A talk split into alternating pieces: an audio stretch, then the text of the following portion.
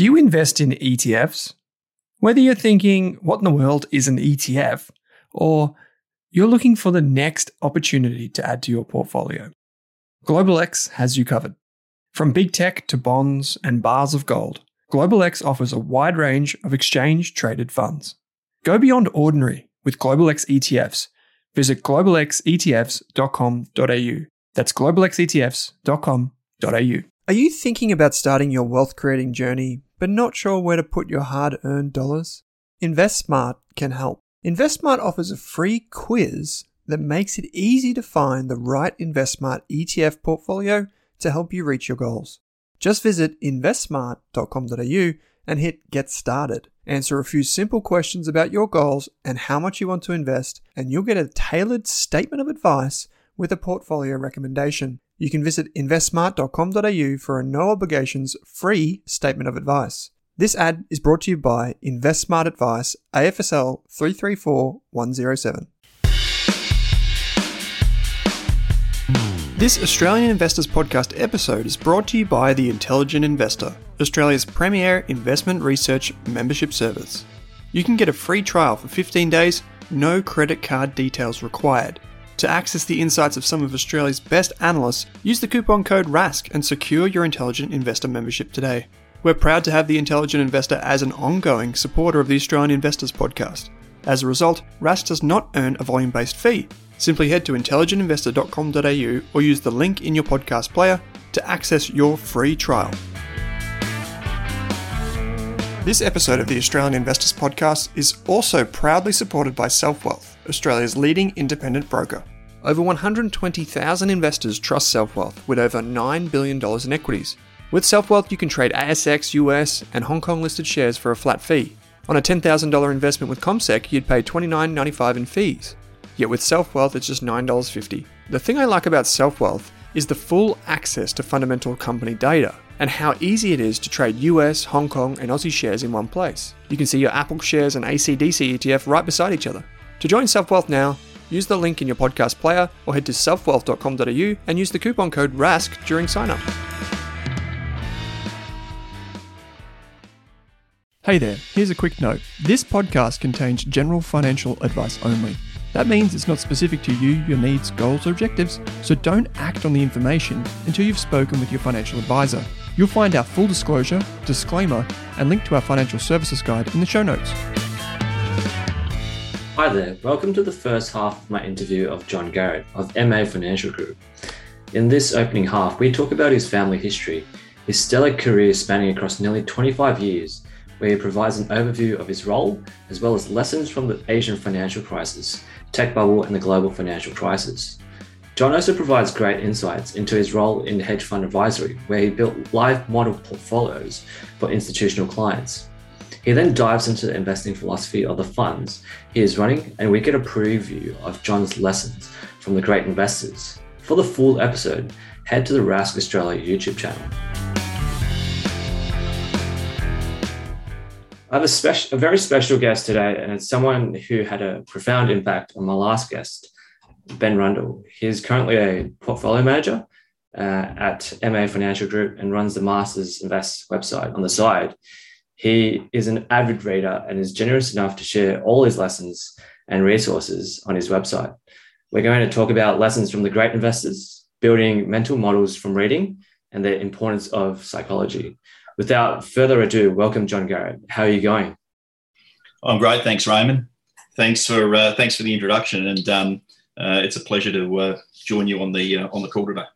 Thank you for coming on. It's an absolute honor. So before we do get started, I want to get an understanding of how you felt when you heard Ben Rundle say you were the most influential person in his investing career.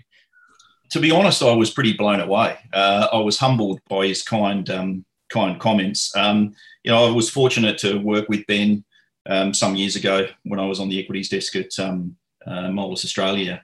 Mm. And, we worked together, kind of talking to clients and selling ideas to them. And, he's got a lot of integrity. He's a really great guy. He himself possesses many of the traits of, the great investors. He's continuously learning. He's, kind of open-minded. And, since the time that I worked with him at Molders Australia, he then moved on and went to the buy side. where he worked at Naos, and obviously now he started his own fund, Habra, which has had a great start, you know, in the year or so that he's been running it. So, you know, it's always great to, you know, to be able to have an ability to kind of influence people in terms of, you know, their understanding of markets. And, you know, it's a pleasure to see someone, you know, a good guy to, you know, have a successful career. And I think he's still very early in his career. And I think if we look back in 10 or 15 years' time, it's going to be hugely successful. So, yeah, I was humbled by his feedback. It's always great to hear these stories. I think, yeah, people, mentors play a very important role in everyone's lives. So you definitely fulfilled that role for him. So I'd like to dive into your personal background. I noticed on your website, which I do read every now and then, it's filled with a wealth of knowledge, mastersinvest.com. And there's a very interesting section about your, I guess, your bloodline, showing photos of your father and your great-grandfather, and they were in the stock market space as well. Did that kind of had an influential impact on you growing up? Well, certainly in terms of my career path, it did. You know, as you said, my grandfather was he was actually a principal trader in the UK, and he ended up kind of just working for himself. Unfortunately, you know, he passed away when my father was younger, so I never had the opportunity to meet him. And then my father came out to Australia and did a whole heap of different things, and ended up being a stockbroker. So, but I wouldn't say it was one of those kind of, you know, early beginnings where, you know, you sit around the table and talk about stocks every day. He didn't really talk that much about the markets, but, you know, he certainly said when I was, you know, in my teens, he kind of used to tell me that if you want to be where it's at, you either want to choose, you know, the stock market or the real estate market. And I think for me, you know, being a little bit rebellious, I probably decided to take the alternative path and study real estate. And it wasn't really until my second year studying real estate that we kind of got involved in finance and corporate finance, and I just found it endlessly fascinating. And I think from that point on, you know, I certainly used to talk a lot to my father about, you know, about the markets and, you know, what was going on in the markets. And, you know, I kind of had the opportunity, I suppose, when I you know, moved from Adelaide to work at UBS in Sydney, to kind of put real estate and finance together. You know, my learnings in real estate, I studied at the Securities Institute. I did a graduate diploma in investment and finance. And so, yeah, I think it had some influence on me. And, you know, I just remember some of the things my dad used to talk about when he talked about companies. He liked businesses that didn't spend much on their annual report and were pretty frugal. And, you know, some of these things that, you know, to this day are, you know, things that, you know, when we're looking at businesses. Yeah, so I think that it had, you know, it certainly had some impact on my upbringing and my interest in the markets. That's really great to hear. So if we move forward a little bit, so from 1996 to 2005, in your first decade of your career, as you said, you spent a lot of your time dealing in the real estate investment trust space at UBS Investment Bank. But also at that point in time, you experienced the Asian financial crisis and also the tech bubble. How was that? Well, I think the more time you spend in markets, you know, you kind of get to see that, you know, the unexpected certainly happens, and, you know, crazy things can happen with prices. So I remember I was working on the dealing desk at UBS, and you know, you'd go out for a meeting when the Asia crisis was on, and the Asian markets had, you know, opened up and had gapped down significantly, and, you know, all the stocks that you were buying before you went for your meeting and came back were 5% lower. So you know, that was certainly an interesting time in terms of the volatility in markets. To the other extreme was the tech boom, when, you know, you just saw these businesses that were trading at, you know, kind of ridiculous multiples, and, you know, it was just one-way traffic. You know, I remember, you know, we'd be looking at these stocks, and if anything had a .com behind its name, it was probably, you know, trading at least $1. And I remember, you know, people would recommend a stock, and you'd look at it and it'd be at 50 cents, and they'd say, oh, these guys are a mining stock, but they're getting into tech. You'd sit there and say, well, why is the stock only 50 cents? You know, anything that was related to tech should be, you know, at least $1, $2. So it was unbelievable.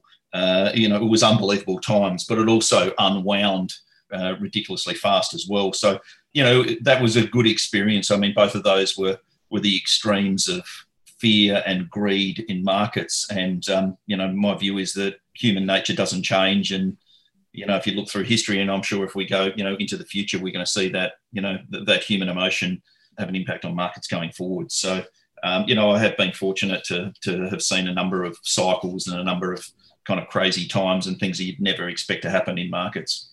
Mm. You showed me a really interesting graph. I think it was in Ned Davis's chart. Yeah, that was one of my favourite charts, I suppose, showing the extremity of markets. Ned Davis, I think he only stopped writing his newsletter a year or two ago, but he would write a newsletter about the markets, and he had this table which showed, you know, it kind of showed the extremity of the time. It had on one side of the table, it had all the companies you could buy that would add up to a certain figure. And they were all the, you know, names that you would have heard of, things like Ford, Merrill Lynch, Caterpillar. I think Apple was there as well. Yeah, Apple was there, FedEx, J.P. Morgan. I mean, huge businesses today. Yeah. And you could have bought all of those businesses combined, or you could have bought Cisco. And those businesses were trading on about 14 or 15, you know, the combined entity was trading on 14 or 15 times earnings and about one time sales. You compared that to Cisco trading on 213 times earnings or 36 times sales. So, I mean, it was a very interesting time because, you know, tech obviously had done very well. I'm not sure even to this day that Cisco's got back to, it may have, if it has, it would have only been in the last few years, got back to the, you know, the levels that it got to in the tech boom. But, you know, it was just another example that, you know, if you chase things and pay the wrong prices for businesses, then A, you can lose a lot of money, or B, it's going to take you a lot of time to back to break even. So, yeah, that was certainly, you know, and when people talk about, you know, the tech boom over the last few years and the FANG stocks and you know, they get in the habit of comparing it and saying, look, it's like the, you know, the tech boom of 2000, you know, a lot of the FANG stocks were, you know, still trading on, you know, outside of Amazon. You know, these businesses are, you know, some of these businesses are on 20 or 30 times earnings. I mean, it's just not the it's not the extremity that we saw back in 2000. Mm-hmm. It's very interesting because I think other two notable examples, I think, from that time that I think a lot of people currently talk about, there might be a bit of survivorship bias leaning towards talking about these two companies being Amazon and Microsoft. I think you would have had to wait a really long time. I think for Amazon, it's a different story compared to Microsoft. But what were your thoughts about on those two businesses around that time? Well, I mean, kind of from memory, you know, Amazon was, you know, certainly was the, you know, the poster child of the internet at the time. But, you know, they didn't have AWS. You know, I don't think AWS would have even been invented back in the tech boom. I do remember there was a broker report on Amazon at the time. And from memory, they were just a bookseller. They hadn't morphed into being a seller of other people's products and selling all sorts of, you know, different things. They really were focused on books. And I remember reading an analyst report out of the US, and, you know, they had compound growth at, you know, whatever the number was. It was a big number.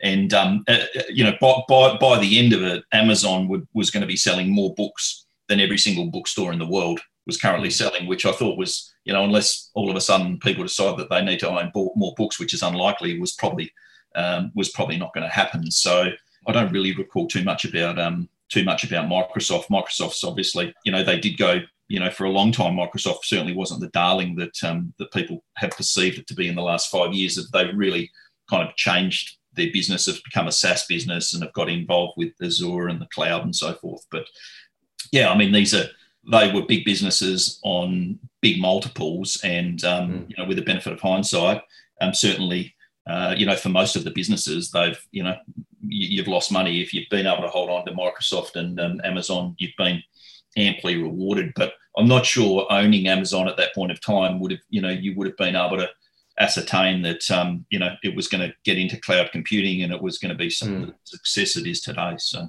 You know, it's always easier with hindsight. Yeah, definitely. So after your first decade, so you went to sell side, so hedge fund advisory. So he spent a good decade there, 2007 to 2018.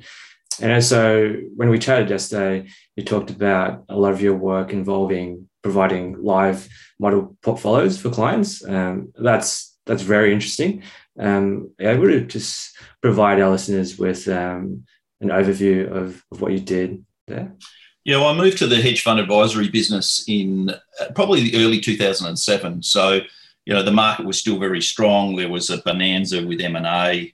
You know, private equity was, you know, kind of bidding for everything. I mean, the beauty of the hedge fund advisory business and hedge funds generally is, you know, their toolkit seems to be, well, not seems to be, their toolkit is certainly much broader than, you know, your typical long-only investor. And some of what those, some of what the accounts do, some of the larger hedge funds, they try to work out, I suppose, where there's pockets of alpha within the marketplace. So rather than paying a broker for, you know, all the analysts' research ideas that they've come up with and their research reports, they will ask their broker clients to effectively manage, you know, kind of model portfolios for them. And, you know, nowadays those model portfolios are live, they're updated every day. And then they can monitor to see whether, you know, this person is good at picking stocks. Does he add value? You know, maybe there's some value in people that, you know, consistently wrong. And so rather than paying, you know, commission as, you know, that person wrote that report, we'll pay for that. They basically pay it on the profitability of, you know, of that portfolio, model portfolio. And these are big companies like, you know, Marshall Wace is a multi-billion dollar asset manager out of the UK, Citadel, which, you know, many of your listeners would have heard about. It's a big hedge fund. And so what you did as a broker, as well as your job of, you know, advising clients in how to manage their portfolios, is you actually manage these model portfolios. And they would put, clients would have different constraints. So they might say, you know, we want you to be, you know, within the bounds of plus or minus 20% net long or net short. You know, you can't have more than X number of stocks. But what that gave you an opportunity to do was really to manage your portfolio.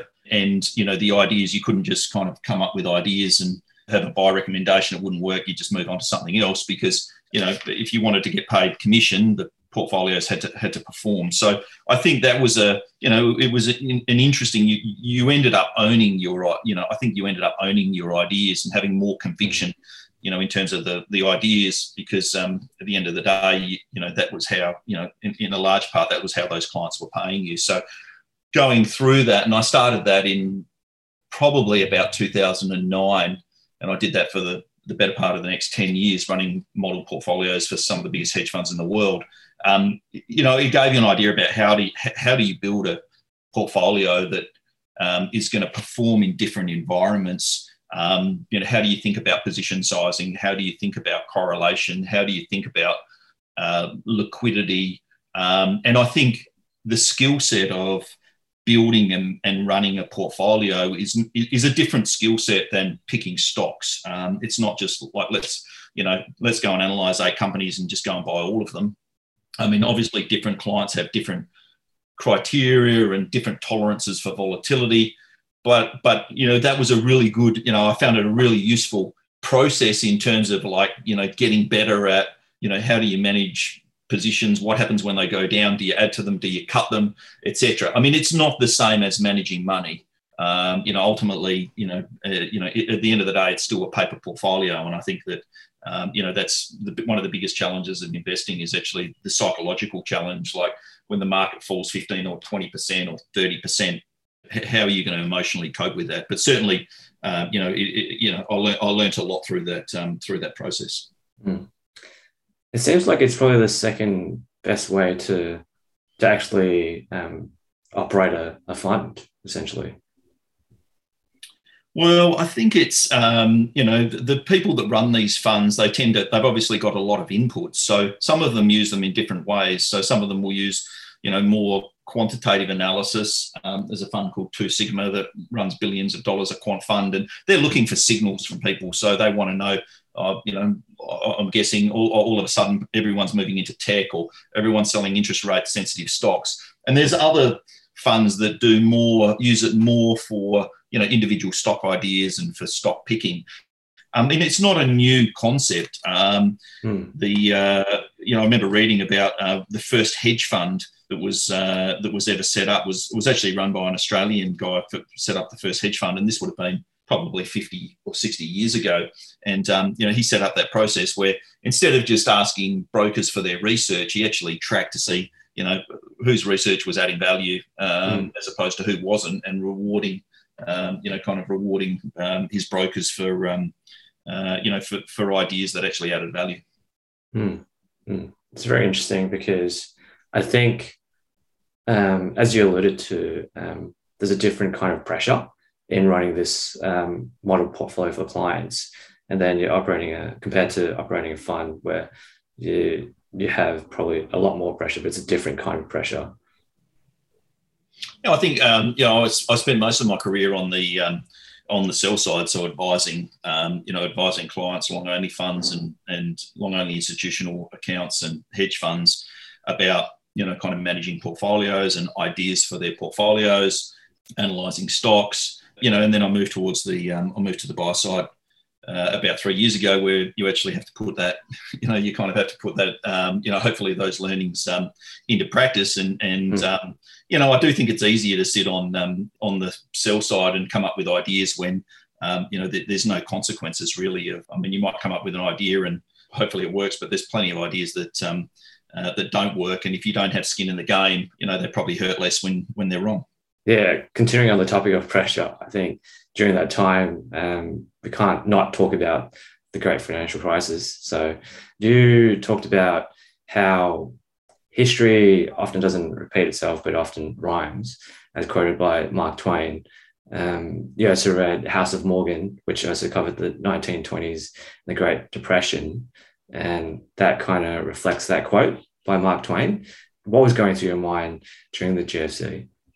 It's a great quote that history rhymes. It's never, you know, it's never the same, but, you know, you can certainly take lessons out of the markets and out of history. And, you know, over the last 2 decades, I've spent, you know, a reasonable amount of time studying the history of markets and, you know, the Great Depression and the Nifty 50, and to kind of understand that, you know, markets, you know, really teaches you that markets do some strange things from time to time. But I think we were pretty fortunate that, you know, I remember at the time I was reading, you know, I was reading about an investor, or a trader, I should say, called Jesse Livermore. I just happened to be reading about, you know, what he was talking about in the, I think it was the 1907 crash. You know, he was just talking about the credit markets had completely clamped up, and the markets just continued to rally. And it took, you know, some time for the market to work out that there was a real problem that was happening. And, you know, in late 2007, that's exactly what happened, was that the credit markets completely shut, you know, and the stock market, which it has a habit of doing that, ignores it for some time. So, you know, if you kind of look back in you know, the history of the global financial crisis, Northern Rock, which was a mortgage lender, one of the big mortgage lenders in the UK, basically had to get government support. It needed to get bailed out. They couldn't access the credit markets. And the stock market probably went on for the next month to hit, you know, to continue to hit record highs until it until it all came undone. And at the time, I was also reading a book called The House of Morgan, which was about the history of J.P. Morgan. And there was a few chapters in there. From memory, one of them was called the Depression, and it was just uncanny the type of things that, you know, that I was seeing that were in that book. And that book was written. It was a book by Ron Chernow. It was written in, I think, 1990, so it was written, you know, obviously before the financial crisis. And he was talking about what created the problems in the 1920s. And you'd had this boom period. It had easy credit. Interest rates were almost zero. There was massive M&A going on, which is exactly what happened in late 2007. And there was investment banks in the 1920s that were packaging up bonds from, I think, from places like Portugal, and they were selling them through their, you know, affiliates to people that had no idea what they were buying. And I was reading this thinking, wow, like, you know, this could be written exactly, you know, what we're seeing right now, where the investment banks have packaged up their, you know, subprime debt and selling it to people that had no idea. Interest rates were very low. There was an M&A bonanza. And at the time there was, you know, banks were getting in trouble. And, you know, so I think it was fortunate that, you know, I just happened to be kind of getting into, you know, that part of market history. So I was on the hedge fund advisory desk, and I think, you know, I don't think we put out a recommendation for for quite a while. We were pretty bearish. In some part, I think that's luck, but certainly. And I never expected it was going to be as bad as what it was. But, I think by studying history, you can kind of see those parallels. And while we're not really that focused on macro, I certainly keep an eye on it that, when there's what I would say, what look to be asymmetric type situations in markets, it's time for caution. I think the saying where people kind of, you'll learn the most when you get thrown into the deep end. I think that decade of experience would have set you up very well for your foray into the buy side, which happened in 2018 when you opened up your first small caps fund that has a maximum market cap of $500 million. I suppose the concern I had at the time, and in the back of your mind, you're always thinking, well, you think you've got a, an okay handle on markets. You've been through a few cycles, but how are you going to cope when there's kind of volatility? And I think we're all driven by emotion, which emotion overrules. Unfortunately, it overrules our rational side. So it was interesting timing because I started running Molders Australia, had a small cap portfolio that had been running probably for couple of years, 2 or 3 years, and I had the opportunity to kind of move across and become the portfolio manager of that portfolio. And in about the first 2 seconds of sitting in the chair, the S&P 500 collapsed about 20%, which I think was actually the worst December, in about 100 years. So I started in October, and the market got absolutely thumped. So that's an interesting kind of time to, when you're managing money is, you are going to be tested by markets. Markets, unfortunately, while over the very long term, they tend to go, up and to the right. In the intervening periods, you can get, a significant amount of volatility. So how do you kind of manage the emotional side of investing? I think I think it's pretty important. And then that was 2018, and then fast forward to 2020, and we had COVID. I'm sure that those two events in a statistical sense would be, supposed to happen probably one in every 10,000 years or something stupid. So, it's been a pretty volatile last couple of years. But I think it's never easy in markets. You can look back and, while you say markets have done 10% over the long term, you've had to cop a fair bit of volatility in the intervening period. And you also recently, I think last year in August, you opened your Opportunities Fund, which is index and also market cap agnostic.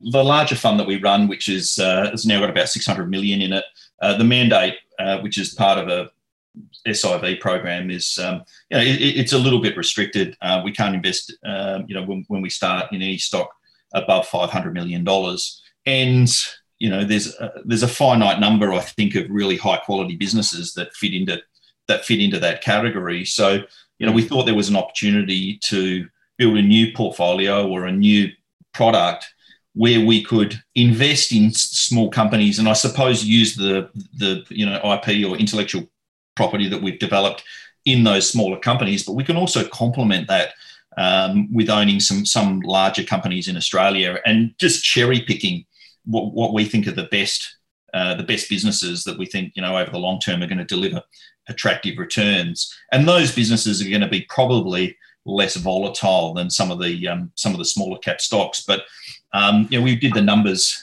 we did a bit of research into it, and we found that if you look at the ASX 50, so the top 50 stocks in Australia over the last 10 or 20 years, the chances of one of those stocks doubling in a year, there's about 3% of if you bought a basket of those stocks over the last 20 years, 3% of those stocks will have doubled, and that makes sense because the ASX 200, it's kind of, or ASX 50, it's an interesting index.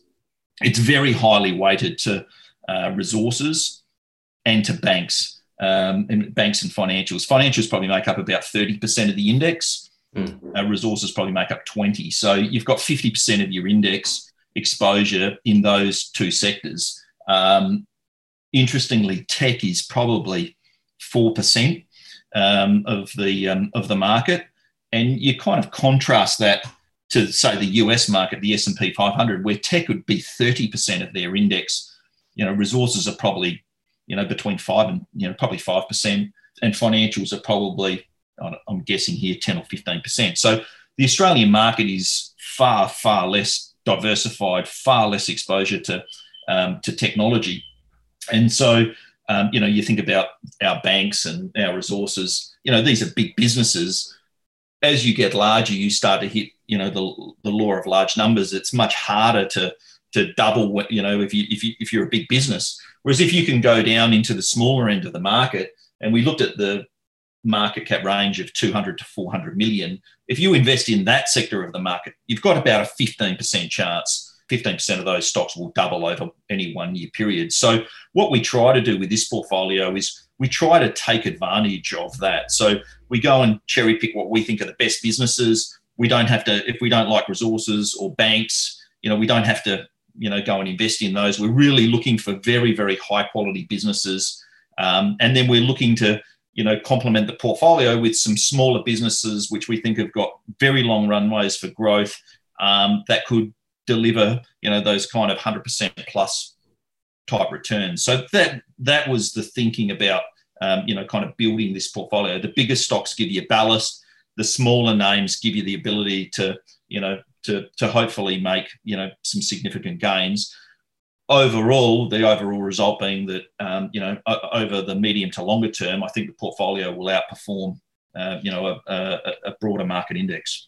I think I really love this approach of where you're using the small cap funds. It's essentially like an academy in a sports team where you're breeding, you're trying to find the next superstars, the youngsters. And then once you've monitored them over a period of time, then you kind of get more conviction of who's going to become an absolute superstar in the team. And then you essentially pick those for your opportunities funds, if I'm correct in saying that. Yeah, that's a great, I hadn't thought about that analogy before, but that's a great analogy to think about. You know, you're picking your younger players, your rookie players that are going to go on, and certainly, absolutely, you know, that's what we're trying to achieve. But we're not waiting for those in the opportunities fund. We're not waiting for those businesses to become bigger businesses. Like, we can own them in the fund at the moment, and the fund's just over $100 million. So we can actually, it's got the capacity for these businesses, and they have actually made a real, you know, a real impact. I was looking at the numbers on the opportunities fund the other day, and I think of the 7 largest contributors to performance over the first year, 7 of the 7, 6 of them more than doubled. You know, and they were those smaller names, and a few of them had some, you know, interesting characteristics, which, you know, we think means that they can go on and, you know, be much bigger businesses. And those businesses tend to be, you know, they tend to be probably less well followed. They're smaller, so they don't have as much, you know, as many people following them. They're probably not in any indexes, but the characteristics that make these businesses great, whether you're a $100 million business or a $200 million business, you know, the things that we're looking for in those businesses are no different to the bigger businesses. Obviously, you know, in many cases, the bigger businesses have been around longer. They may have been stress tested by different, you know, by, you know, more challenging cycles. But, you know, we really are looking for the same characteristics, and we're hoping that, you know, our style of investing is to try and generate our returns out of the underlying businesses that we own. So we're not trying to buy, you know, a business on 10 times and sell it on 12 times, because that's where the index is on. We're trying to find businesses, you know, that can grow, and have got long runways of growth. So, yeah, I like the analogy. So we chatted a little about valuation, and trying to find great businesses, they often don't come cheap. I think one insight that really resonated with me and was your focus on the destination when you think about valuation. Could you unpack this more for our listeners? I think when I started, like a lot of investors, you know, and what you're taught in, you know, maybe in business school is, you know, like you're very focused on numbers and building valuation and, you know, kind of simple heuristics, if you like. So buy a stock on a PE, the stock on a PE of 10 is cheaper than a stock on a PE of 20 or 30. You know, I kind of, over the years, I've morphed where, you know, I probably erred on the side of, you know, wanting to buy things on low, you know, on low PE multiples, to now at the point where I recognise that, you know, you can have businesses on high PE multiples, you know, that can still be cheap. One of the, you know, one of my favourite investors is a guy called Nick Sleep. And he wrote about, and it's a very extreme example, but he wrote about Walmart, and he said in 1972, Walmart, you could have paid 150 times the prevailing share price at the time, which would have been a PE of 1,500%. You still would have earned a 10% return, you know, until, you know, holding that until, you know, I think he wrote it maybe 3 or 4 years ago. Maybe a bit longer, maybe 5 years ago. So imagine, you know, paying a PE multiple of 1,500 times. And he then said, if, you know, even 10 years later, you could have paid a PE multiple of 200 times. And so I suppose that, you know, what does that tell you? It tells you that, you know, a simple PE metric, you know, at times can be misleading. And, you know, as humans, we love to simplify things and, you know, dumb it down and put one, you know, I read a thing from a guy from the Santa Fe Institute, and he said humans love just like single numbers, and you know, if it's on a PE of 15, it's okay. If it's 25, it's expensive. If it's 10, it's cheap. And he made the point. He said, well, you wouldn't go and fly your plane with one metric, right, that you're relying on. And I think as investors, it's important to you know, kind of not get too caught up in that whole, oh, you know, what's the PE, what's the EV to EBITDA. And so really, you know, what we're thinking about is, and you kind of mentioned, is we're thinking about like, where is the destination for this business? So if we think the business is, you know, we kind of look out 3 to 5 years and we're looking at like, how big could this business be? What are the competitive advantages that this business has that's going to allow it to grow and become a much bigger business? And then, you know, provided the PE multiple doesn't get extreme. And when I say that, I really mean provided we still think the returns that we're going to generate from paying the price today, by the time it gets to our estimate of the destination, if those returns still remain attractive, you know, we're going to continue to hold on to the business, and we're going to tolerate a level of short-term, what I would refer to as short-term overvaluation. If it gets extreme, you know, we're probably going to divest. I mean, a good example of that was, you know, we were an investor in Australian Ethical Funds, which is a fund manager. We thought it was a great business. We had a, you know, I suppose a somewhat differentiated view, or it's now a consensus view on, you know, ethical investing was at an inflection point and was going to take off. We liked the business. It had some great characteristics. It had a scale economic shared model where they shared their fees. As they grew, they shared their fees with their customers. Most businesses, as a generalisation, you know, when they can save money, they tend to try and keep it. And they gave a lot of money to charity. And, you know, we think investing in general, if you're going to buy businesses, they have to win in the ecosystem over the long term. So we bought that and we owned the stock, and the stock did very well. And there was a lot of inflows going into ESG funds, and, you know, the stock probably got into some ESG indexes, and index funds don't care about what price they pay. No price is too high for an index fund to pay for a stock. If it's in the index and it's on, pick a number, they're going to pay it. It's the same when they're going out. Like no multiples too low for an index fund to sell, because, you know, if it's out of the index, they've got to sell it regardless. If it's in the index, they've got to buy it. And if a lot of money is going into that, you know, that type of strategy, then you can get extreme results. So I think the stock more recently traded on a PE of 160 times. Now, most asset managers trade on PEs of 10 to 25 times. You know, we kind of got to the point where we, you know, we think it's a great business. We think it's going to continue to grow, but it just got hard to justify.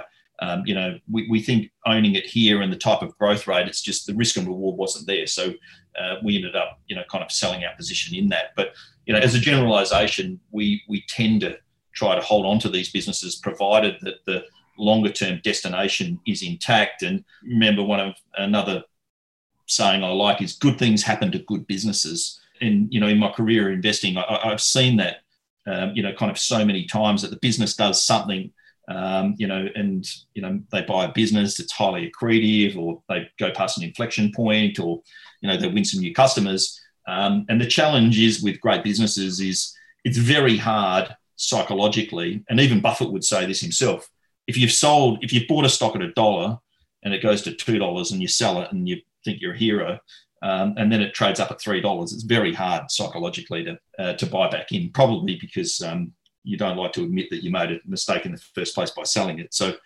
it's a generalisation. We're very focused on the destination. Notwithstanding, we understand that, there's a whole heap of potential destinations, and it's kind of based on probabilities. But, if we think the destination's intact, and this is a kind of philosophy, Nick Sleep, talks a lot about, is that, stick with it. And as people want to see active behaviour, but, the best, if you think about investing even the last 10 or 20 years, the best thing that you could have done would just be buy Facebook, buy Google, buy Amazon, and do nothing else, right?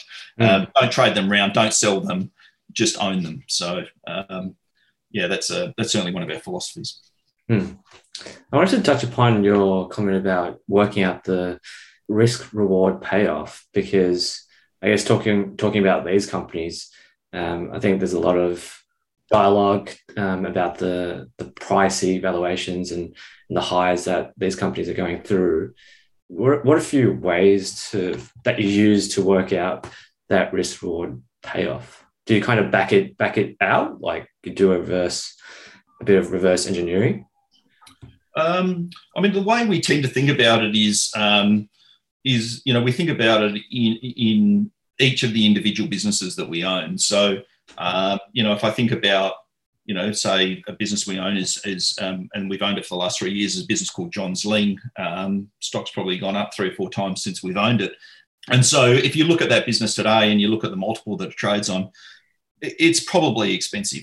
Well, it's not probably on a short-term PE multiple, optically, the business looks expensive. That's an example of good things happening to good businesses. Recently, they bought a business in the US which was highly accretive and gives them a lead kind of into that market. But if we think about that business, we think about, at the moment they do repair work for insurers in Australia. They've just moved into the strata business, so they've been buying up kind of strata operators, and they've made their first acquisition at the end of last year into the US. And so if we think about that business, we think about, well, where could that business be? What are the things that make it competitive? Are they sustainable? Why is it winning? Can it do what it's done in Australia, in the US? And it's not assured, but we think there's a high probability it will be successful. If we think about some of these businesses, and I think of, some of the numbers the names we own, we like businesses where they have this, and this tends to happen a little bit more with smaller businesses, is they have this kind of tangential opportunity where they can incubate and cultivate a business that might be able to be the same size as their existing business within 5 years. So we love those opportunities where you've got a great management team, they've got a track record of success. And so, we'd look at that and we'd think, okay, well, maybe we're paying, I don't know, whatever the multiple is, 20 times for that business today.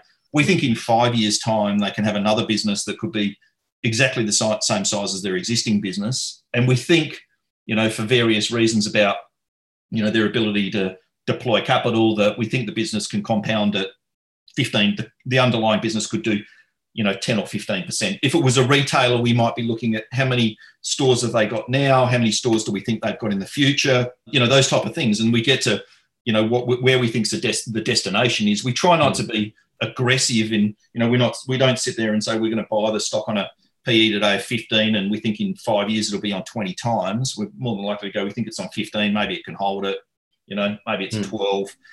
But the power of compounding is so extreme that, if you've got a business that can grow at high rates of return, then, what looks to be an optically high PE ratio in the short term is, when you look back in, 5 or 10 years is, it's going to be cheap. So that's how I think we try to frame the destination. If it was a retailer, we'd, I think our starting point would be, how big is it now? What could it be? It's different for, every business, but we tend to focus on businesses where we think we can underwrite the future. So we're not, I never say never on anything, but we're not really into commodity companies. We're not into biotech because they tend to be too binomial. We're trying to be in businesses where we think we can underwrite where the business is going to be and have confidence because of the competitive advantages that we understand about that business, be it, and a lot of those will be qualitative, culture, people, all of those type of things. Hope that kind of answers the question. Yeah, it does, definitely does. So I just wanted to take a step back. So you spend a lot of time reading. You have a voracious appetite for books. You're evidently very busy being a portfolio manager. Is there anything outside of work that kind of takes your mind off investing?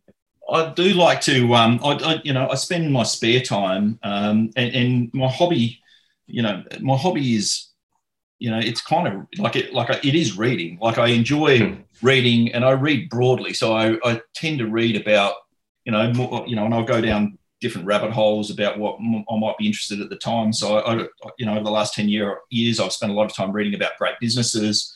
Yeah, but I read, I've been reading about the Pentagon and skunk works and, crazy things like honeybees and biomimicry and, all sorts of stuff. So I do spend a lot of time reading, and I love it when, an investor that I look up to might, say, I've just read this book, it's great. And so, I'll tend to, buy the book and, spend a lot of time reading. I do spend a lot of time, I try to spend a lot of time with my kids and with my family and, I really value that. I have been trying to, kind of get more into my fitness, which I think, it is important. It's kind of COVID's made it a little bit challenging. I've probably watched a lot of Netflix, so their numbers will probably be pretty good. And, 2022, I think for me is I probably need to get more. If you ask my partner, she would say you need to get a little bit more balance, balance in your life. So I love the markets. I really enjoy learning. I love reading. I think to be successful, that's kind of, you got to keep learning, and there's just so much we don't know. So on the topic of reading, so you spend, and you still do until this day. You studied the great investors, and I think myself and the investing community have also come across the greats as well. But you really take that extra leap and extra step in covering around 59 great investors to date on your website, which is phenomenal. And they all have different investing trade styles. You said a couple of them are more macro-focused, some are trading-focused, and some are just purely long-only. Having covered so many great investors, which of these great investors really resonated with you? I think all of the and these investors have got track records of success. And so, for me, it's like trying to unpack, like, what are the characteristics? What are the qualities of those investors? Like, what do they do that has made them successful? So, while nowadays I probably spend less time studying them. I still follow, I love, listening what Stanley Druckenmiller's, how he's thinking about the world. I don't follow, I probably follow, I spend more of my time now studying other things outside of the great investors, but I definitely follow and read all of their letters. And then, in time you come across new investors that, teach you things that, you hadn't thought about. So whether it was, I mentioned Nick Sleep and, the way he looked at the world, whether it was Marathon Asset Management and how they think about the capital cycle. And all investors have different, they all have different styles. Like I don't think there's any two investors that are alike. But what I would say is that, they all have these, you can find these common characteristics. So I've studied Jim Simons, who's run Renaissance Technologies, which is probably the most successful fund there's ever been. I think his returns were, 40% a year or 45% a year, something ridiculous over, 25 years. He's kind of somewhat constrained in the amount of capital that they can run. But he was a code cracker for the US government. And I don't think he started his fund till he was about 46. Ed Thorpe's another guy that was an MIT professor, wrote a book called Beat the Dealer, How to Win in Blackjack.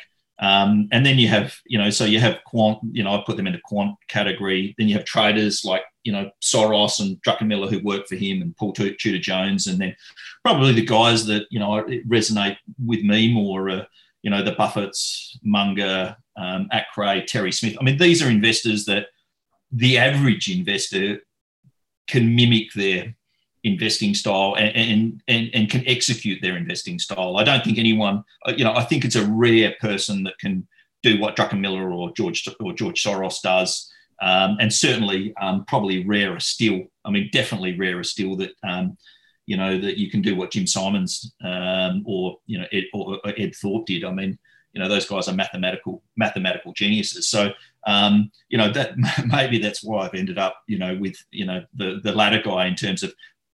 For the average investor, you can find great businesses, high quality businesses. You can look for those characteristics.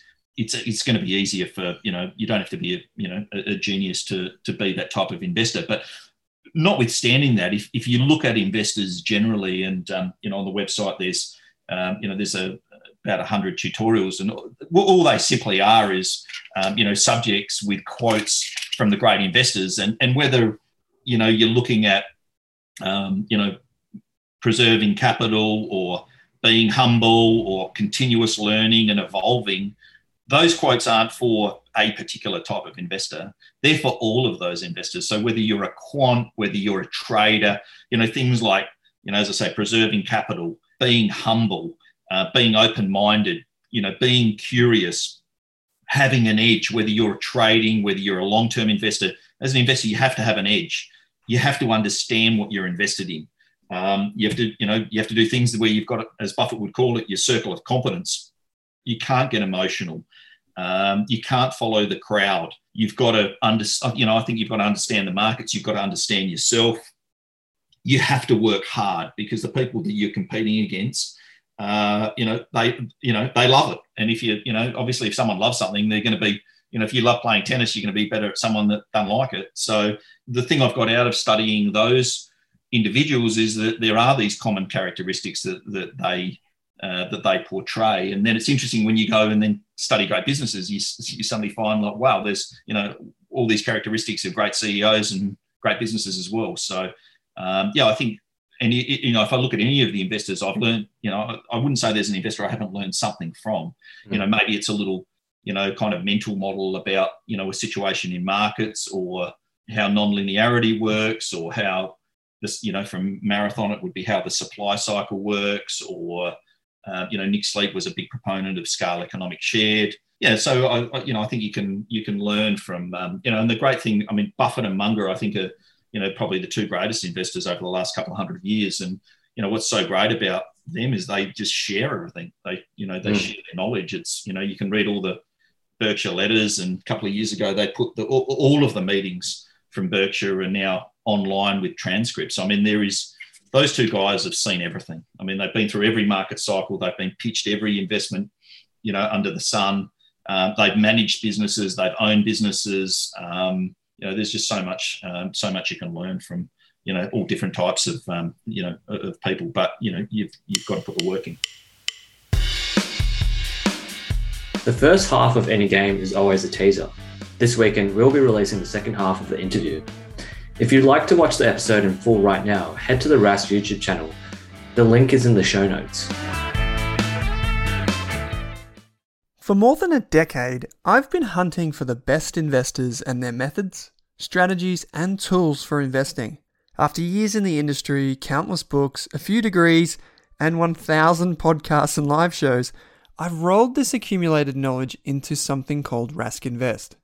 If you've ever heard me talk about a core and a satellite, active and passive, true long-term compounding, or you simply want to know exactly how I would invest, now is your chance. Rask Invest is our new investment service, designed for all types of investors who want professional management of their core portfolio at a low cost from a team they trust. Rask Invest helps you automate your wealth creation and passive income. Simply click the link that says Invest with Owen in your podcast player to join one of our live platform walkthroughs or book a call with us. You can also view the Rask Invest PDS and TMD and get invested with me.